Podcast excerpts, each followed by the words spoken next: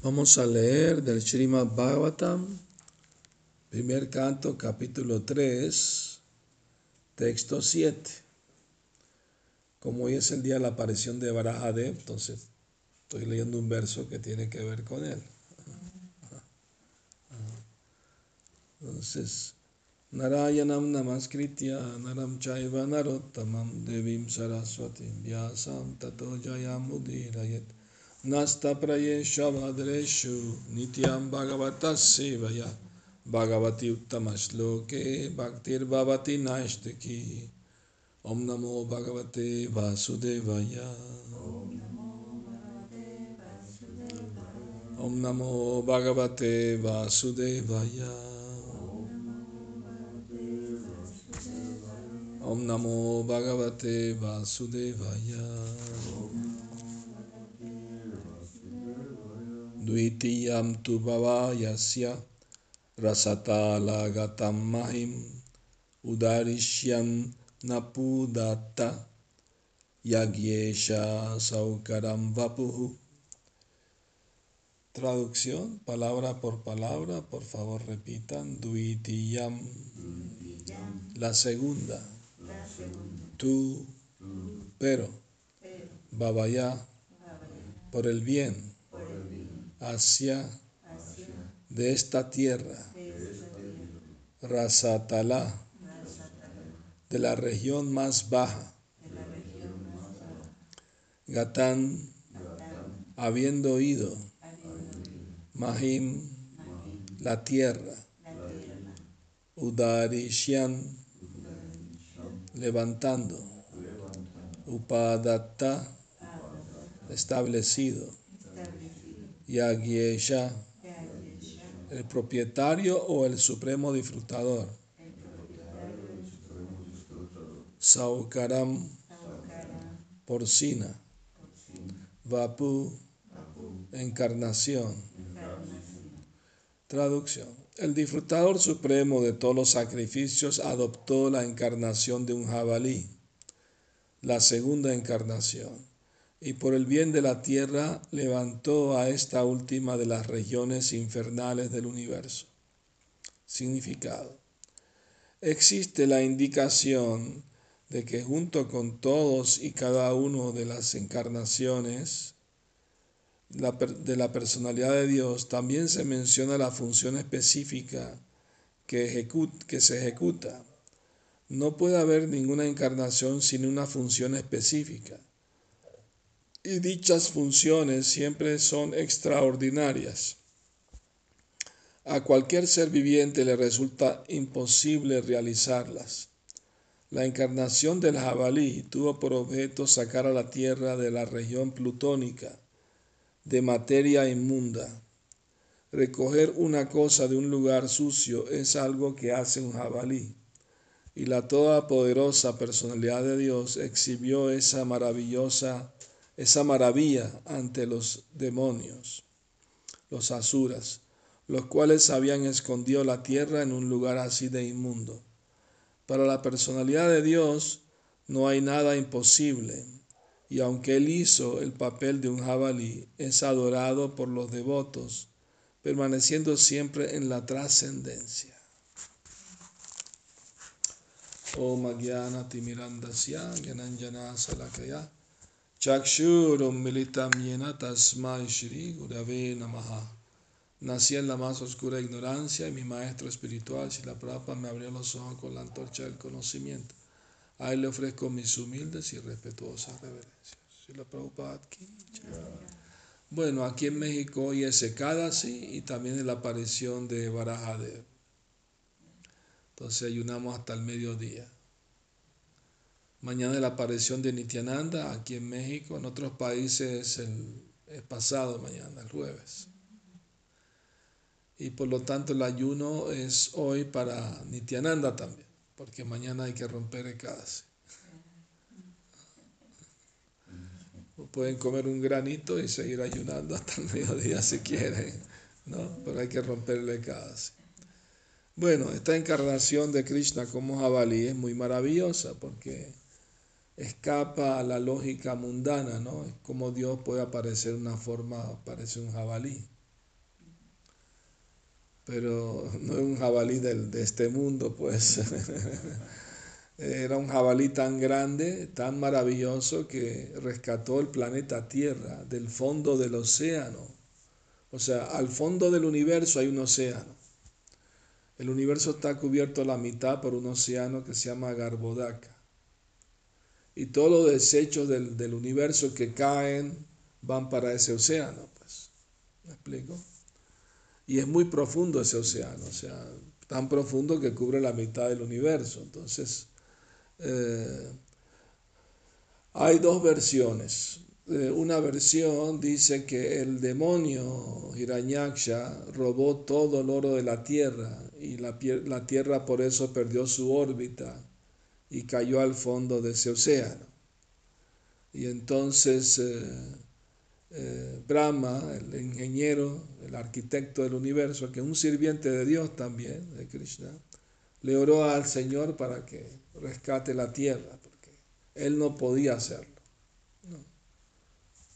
Entonces, para, para, para, atender esa emergencia, eh, eh, Brahma estaba en meditación, meditando en el Señor Supremo, pidiendo su ayuda, y de repente le salió de una fosa nasal un pequeño jabalicito, así chiquitito, ¿no? El tamaño de un pulgar y lo miró así, este de dónde salió, ¿no? y de repente empezó a crecer y crecer y crecer. Era mucho más grande que el planeta Tierra, pues, ¿no? Y, y entonces los sabios entendieron que no era un animal, pues era el mismo Señor Supremo que asumió esa forma. Entonces empezaron a ofrecer oraciones al Señor y el Señor como respuesta empezó a rugir como aceptando las oraciones. y entonces eh, Baraja, el jabalí, se lanzó al fondo del universo y con sus colmillos rescató la tierra, ¿no? Del fondo de ese, de ese océano. Y vino el demonio a pelear con él. Entonces eh, puso la tierra a flotar sobre el océano mientras él peleaba con el demonio. ¿Ah? Y todos los semidioses estaban en su aeroplano mirando la pelea, animando al Señor, mata a ese demonio. ¿Ah? Entonces el Señor estaba luchando con ese demonio. Primero lucharon con masas. Eh, era un demonio enorme también. O sea, los demonios tenían poderes místicos, podían aumentar su tamaño o disminuirlo. Habían practicado eh, prácticas no espirituales para tener poderes, como magia negra y todas esas cosas, que hasta el día de hoy existen. Entonces, eh, así estaba durando mucho tiempo la pelea, los semidioses estaban ansiosos porque le decían al Señor en sus oraciones, por favor mátalo antes de que se ponga el sol, porque los demonios cuando vienen en la noche se ponen más poderosos. Con la oscuridad adquieren más poder. Se mátalo antes. Entonces, así hubo la pelea entre el señor Barajadev y el demonio Hiranyaksha. Hiranyaksha era hermano de otro demonio que se llamaba Hiranyakashipu, que que el Señor lo mató también más adelante, en su forma de Nersinha, de mitad hombre, mitad león. Ah, bueno, no la mitad, la cabeza de león, el cuerpo humano. Se dice mitad y mitad, pues, ¿no? para entenderlo de esa manera. Entonces, eh, hubo una gran lucha y, y para hacerlo más emocionante la pelea, eh, permitió que el demonio con un golpe le, quitara de la mano la masa que tenía. Entonces el, demonio se sintió como que puedo ganar esta pelea. ¿no? A Krishna le gusta el teatro también y, ¿no? Y hacer todas las cosas más emocionantes, más intrigantes. ¿no?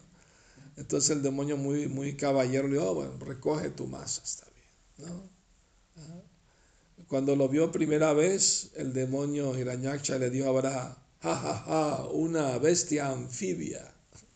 Él pensó que, que, que la encarnación de Dios era un simple animal, ¿no? Como cualquier animal. Pero ningún animal puede tener una forma tan grande que más grande que un planeta, así que obviamente que aunque el Señor asuma forma animal, no es un animal, pues sigue siendo el ser supremo.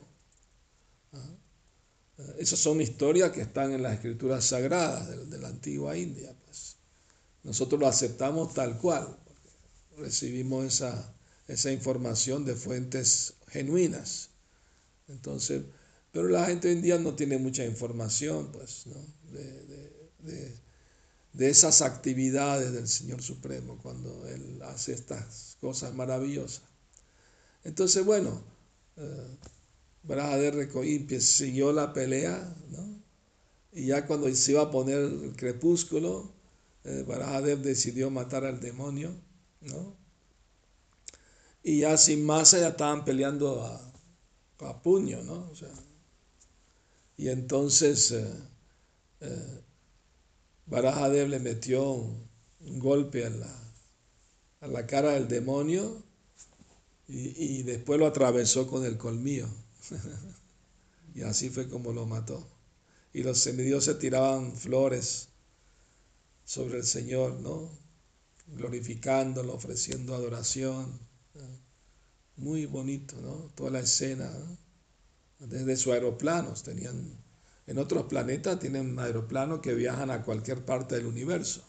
Nosotros aquí creemos que somos muy avanzados porque tenemos un avioncito que va de, un país a otro y hace ruido, contamina el aire, a veces hay accidentes, se cae, la gente se muere. en los planetas celestiales los aeroplanos no hacen ni ruido. Ni se caen tampoco. Bueno, por lo menos de los planetas más elevados, ¿no? de los planetas más chiquititos, al quizá alguno haya caído por ahí, como, como dicen, ¿no? En, ah, en alguna región, ¿no? Entonces, eh, entonces de esa manera, ¿no? Eh, el Señor ejecutó ese pasatiempo de matar al demonio Bará, perdón, Irañaksha. Este Hiranyaksha y junto con su hermano Hiranyakashipu eran porteros del mundo espiritual, del reino de Dios. Eran porteros. Ahí estaban a la puerta como porteros. Pero llegaron cuatro niños que eran grandes sabios a ver al Señor y los porteros se lo prohibieron. No, no, ustedes son niños, no, tan, no han hecho suficientes austeridades ni, actividades espirituales para merecer entrar al reino de Dios. Váyanse a hacer sus, sus, sus austeridades y penitencia para que merezcan entrar. Entonces los sabios se enojaron y le dijeron, ustedes no saben quiénes somos nosotros, entonces ustedes no merecen estar a la puerta del cielo. Más bien se tienen que caer a la tierra. Entonces los, los porteros estaban temblando de miedo, no querían caer a la tierra otra vez al mundo material, pues, ¿no? al mundo material, no la tierra, al mundo material. Entonces, eh, pero vino el Señor Supremo, ellos imploraron su refugio y los sabios pues se sintieron muy felices de ver al Señor. O sea, el Señor salió hasta la puerta porque Él sabe todo lo que sucede. Entonces los sabios estaban muy avergonzados de haber maldecido a sus sirvientes y le pidieron perdón y ofrecieron retraer la maldición. Pero el Señor le dijo, no, está bien, ustedes son grandes sabios, grandes devotos míos, su palabra se tiene que cumplir. Pero yo le voy a dar a mis sirvientes dos opciones. Pueden nacer en el mundo material tres veces como demonios o siete veces como devotos. Ellos pueden escoger. ¿no? Entonces, eh, yo hubiera escogido nacer como devoto, aunque sea siete veces, pues no. Es mejor ser devoto que demonio, ¿verdad? Pero ellos conversaron entre ellos para tomar una decisión, ¿no? O sea, y concluyeron de por qué el Señor nos ofrece volver más rápido a, a su reino como demonios que como devotos. ¿Por qué será que, no? Y entonces ellos concluyeron, ah, debe ser que el Señor le gusta luchar con demonios y ahorita no hay demonios en el universo porque apenas está empezando la creación. Entonces, eh, bueno, vamos a complacerlo. Entonces ellos le oraron al Señor, por favor, danos una mentalidad bien demoníaca para darle una buena pelea. ¿Ah? Entonces, eso, el Señor estaba complacido, porque ese espíritu de lucha que, todos los seres tenemos, ¿no? A veces nos gusta pelear con otros y discutir y hasta a veces se agarran de los puños y todo, ¿no? Esa los países, guerra contra uno, esa tendencia de luchar, ¿de dónde viene? Viene de Dios, porque todo viene originalmente de Dios, ¿verdad? A Dios le gusta luchar solamente para proteger a sus devotos. Cuando la vida de sus devotos están en peligro, entonces ahí Él actúa. Él muestra su ira ahí. ¿No? ¿Comprende? Entonces, pues la tierra es, es, devota del Señor, es una mujer la tierra. ¿no? Eh, se dice que cuando Krishna vino a la tierra, la tierra antes de que el Señor viniera, ella asumió la forma de una, asumió la forma una vaca y fue al, al planeta más elevado del universo, donde viven los semidioses.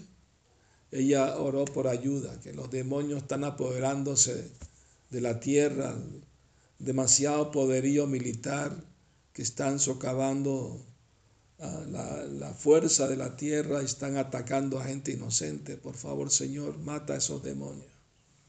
Y esos demonios aparecieron en familias de la realeza, entonces eran reyes, príncipes, pero eran realmente demonios.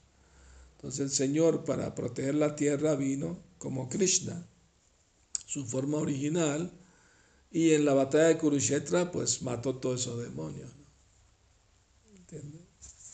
Pero todos se liberaron porque todos los que mueren en la presencia del Señor se liberan, logran la eternidad. Entonces, bueno, eh, hay una historia eh, imagínense qué entregados eran Jai y Vijay, los porteros del cielo, que, ellos, bueno, si Krishna quiere matarnos peleando con nosotros como nosotros haciendo el papel de demonio, pues que así sea, pues todo lo que le complazca a él, bienvenido. Si él quiere mi vida, pues yo le ofrezco toda mi vida, ¿no? O sea, eso se llama total entrega, ¿no?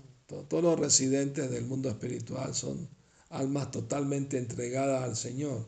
Nunca quieren competir con Él, nunca quieren rebelarse contra Él.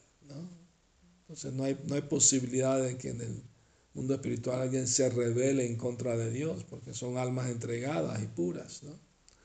Entonces no es que Jai Vijay en cada, en cada creación caen al mundo material, no, eso fue una sola vez nada más. ¿Comprende? Entonces, eh, hay que entenderlo de esa manera. Ah, y saben que hay dos, dos, encarnaciones de Krishna como jabalí y baraja, ¿no? Una, uno que es rojizo y otro es blanquito. O sea, de color blanco, el otro es color rojizo. En diferentes épocas, ¿no? Entonces, eh, muy, muy interesante y, y misterioso es Dios, ¿no? O sea, ¿no? o sea, ¿quién se iba a imaginar que, que, Dios iba a asumir una forma de un jabalí gigante, ¿no? O sea, nadie se podía imaginar algo así. ¿Y qué quiere decir eso? Que Dios, Krishna, tiene mucho sentido del humor. Para confundir a los ateos, Él hace cosas que les vuela la tapa del cerebro, ¿no? O sea, decir, ah, véngame con esta historia, eso es pura mitología, y, ¿no? No van a creer eso. Pero los devotos sí creen, porque aceptan la autoridad de las escrituras sagradas y los Vedas y dicen, sí, ¿por qué no? Dios puede hacer lo que Él quiere o no. Algunas personas piensan, oh, Dios no puede venir a este mundo. ¿Y por qué no? Si es su creación, Él puede venir cuando Él quiera o no. Él no puede venir si quiere, es su, es su creación. O sea, ah, o sea, Él puede hacer lo que quiere, Él es todopoderoso. Si es todopoderoso, ¿quién le va a decir que no puede venir? Si Él quiere venir. ¿No? Y, lo hizo en muchas oportunidades. ¿no? La última fue apenas hace 500 años, que vino a, a distribuir por todo el planeta el santo nombre de, de Krishna, o haciendo el papel de devoto puro de Krishna, como maestro espiritual, acharya. ¿no? Y él predijo, este canto a Hare Krishna se va a escuchar en cada pueblo y aldea del mundo. Eso lo, esa profecía la hizo hace 500 años. Y vemos que sí se cumplió. ¿no? Si la Prabhupada, el fundador del movimiento, lo trajo, lo llevó a los cinco continentes, Australia, África, toda Europa, ¿no? Norteamérica, Sudamérica, a todos lados, a todas partes llegó el mantra Hare Krishna. No, hay un lugar en el planeta que no conozca. Entonces la profecía se, se, cumplió, que fue hecha hace 500 años. Entonces es maravilloso, todo esto vemos que está sucediendo, no es, no es fe ciega, no es fantasía, no es, es real, es algo real. Claro, para la gente que no sabe es una cultura pues, ¿no?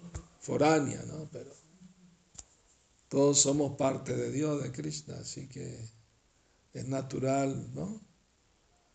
Ser devoto de Krishna y cantar el santo nombre de Dios, es natural aunque nacimos en otra cultura, ¿no? Eh, pero si escuchamos y entendemos, ¿cuál es el problema? hay que dejar los prejuicios y tener la mente abierta, ¿no?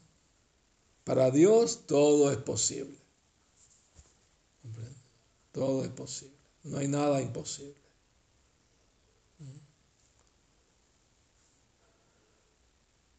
Muy bien. Entonces... Eh, ¿Tienen alguna duda, alguna pregunta? Acerca. Sí. ¿Las mismas encarnaciones ocurren en otros planetas? Sí, por supuesto, en todo el universo. O sea, Dios aparece en diferentes planetas del universo para beneficiar a todos los habitantes de todos esos planetas, pues, no solo en la Tierra. Él va a otros lugares. Se dice que hay tantas encarnaciones de Dios como olas hay en el océano, incontables. Solamente tenemos información de las principales que aparecen en, ¿no? en, los Vedas, ¿verdad? Pero hay muchas encarnaciones que no conocemos. Y no solo este universo, hay millones de universos. Y él, y él aparece como avatar. Avatar literalmente significa aquel que desciende del mundo espiritual al mundo material, por voluntad propia, para, para ayudar a la gente. Hay una misión. Cada vez que viene el Señor Supremo a este mundo material es con una misión específica. En el caso de Barajadev, la, la misión era rescatar la tierra del fondo del océano. Pero le voy a contar algo más que no se me olvidó decirle. Y es que la tierra, como le dije, es una mujer, es femenina, y ella se casó con el Señor Supremo, con Barajadev, y tuvieron un hijo. Y el hijo al comienzo era muy bueno, y su padre lo instruyó en los principios religiosos, de, buen comportamiento y todo, pero más tarde ese hijo empezó a relacionarse con demonios ¿ah? y por la influencia de ellos se contaminó, se volvió demonio también. Se llamaba Baumasura. Entonces él, eh, como era hijo, imagínate, ¿no? es un hijo de Dios, pero se contaminó porque hay libre albedrío, pues decidió relacionarse en vez con devoto con demonio. Y los demonios pues lo convencieron de volverse demonio él también y como era muy poderoso, conquistó muchos reyes y tenía su propia fortaleza y, raptó 16 mil princesas. ¿No? Esas 16 mil princesas eran todas devotas de Cristo. Y, y, por la influencia de la energía protectora de Krishna Yoga Maya, el demonio no las pudo tocar. Había una energía espiritual que las protegía, ¿no? O sea, no las pudo violar, pues no, las, no las pudo, no les pudo hacer nada. Entonces ellas, siendo grandes almas, grandes devotas, oraron a Krishna para que las libere de ese demonio. Entonces Krishna, cuando vino como Krishna, él uh, fue a rescatar a sus devotas del demonio. Y aunque era su propio hijo, lo mató, porque se volvió demonio. ¿Comprende? Así que si un demonio se vuelve devoto, Krishna lo protege.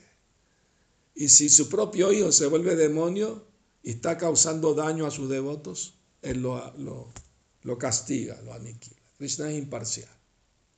De acuerdo como nos entregamos a Él, Él reciproca, Él corresponde. Así Krishna mató a ese demonio Baumasura y rescató a las 16 princesas.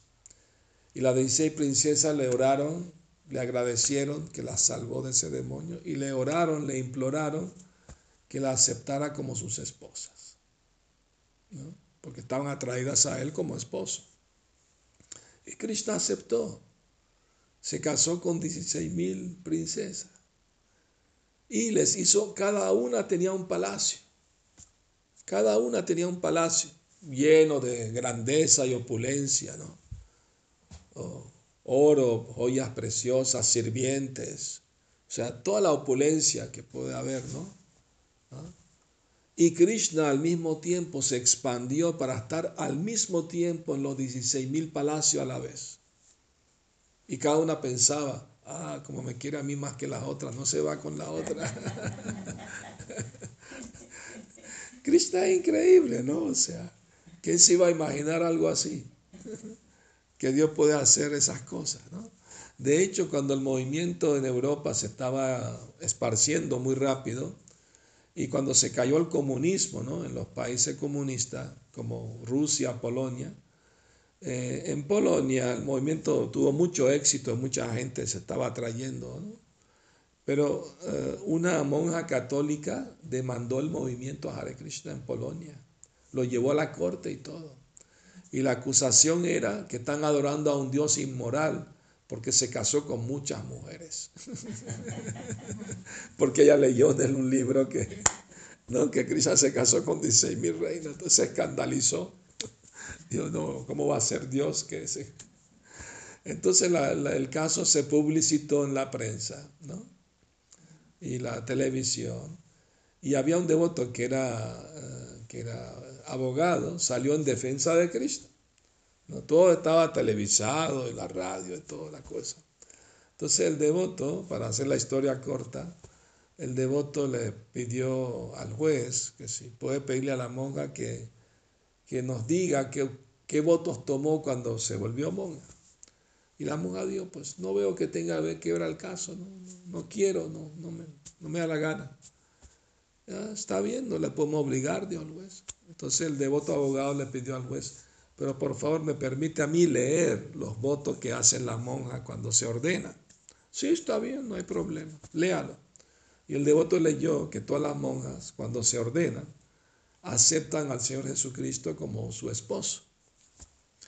Y entonces el, el licenciado, el abogado, le preguntó al señor juez, señor juez, ¿quién tiene más esposas, Cristo o Cristo? Y el juez dijo, caso cerrado. Se resolvió el, misterio. Obviamente que esas no eran mujeres ordinarias, eran grandes almas muy puras para ser esposas de Dios. Eran almas muy puras, muy elevadas, ¿no? No eran mujeres comunes y corrientes. Entonces, bueno. Y Krishna tuvo con cada esposa diez hijos. Imagínate. En la historia del mundo, ¿quién ha tenido tantas esposas y tantos hijos y, y palacio? Nadie. O sea, Krishna demostró, eh, Krishna es un personaje histórico, o sea, está en los libros, así como sabemos que existió Moisés o, o Abraham o, otros personajes ¿no? de la antigüedad, pues sabemos que Krishna estuvo en la tierra hace 5.000 años porque tenemos ¿no? La, la, la, evidencia que menciona las escrituras, pues, ¿no? Entonces ahí se explica que Krishna tenía tanta riqueza que nadie podía en el planeta entero igualarlo, ni siquiera al día de hoy, el, el más grande califa que tiene, ¿no? Se puede igualar. Porque, o sea, tenía 16.108 palacios. Y estaba al mismo tiempo en cada uno y todos los palacios. Solamente Dios puede hacer algo así. Entonces eso prueba que Él es Dios, porque nadie más puede hacer algo así. Tenía todo el poder, toda la riqueza, fama, hasta venían de otros planetas a visitarlo. ¿Comprende? ¿Ah? A tomar su consejo, su, su audiencia. Habló el Bhagavad Gita que hasta el día de hoy lo leen millones de personas en el planeta y reciben luz, iluminación de sus enseñanzas. Entonces, eh, o sea, es un, patrimonio para la humanidad, todos estos libros sagrados. Ojalá que, que lo aprovechen, lo tomen en cuenta y dejar los prejuicios religiosos. Ah, no, esto no es de mí de mi tradición. ¿Qué importa que no sea? O sea, si la información es, verdadera, es correcta, ¿por qué no aceptarla? Si, estamos en búsqueda de la verdad, como dijo Jesucristo, busca la verdad y te hará libre. Él no dijo mi religión, tu religión, busquen la verdad.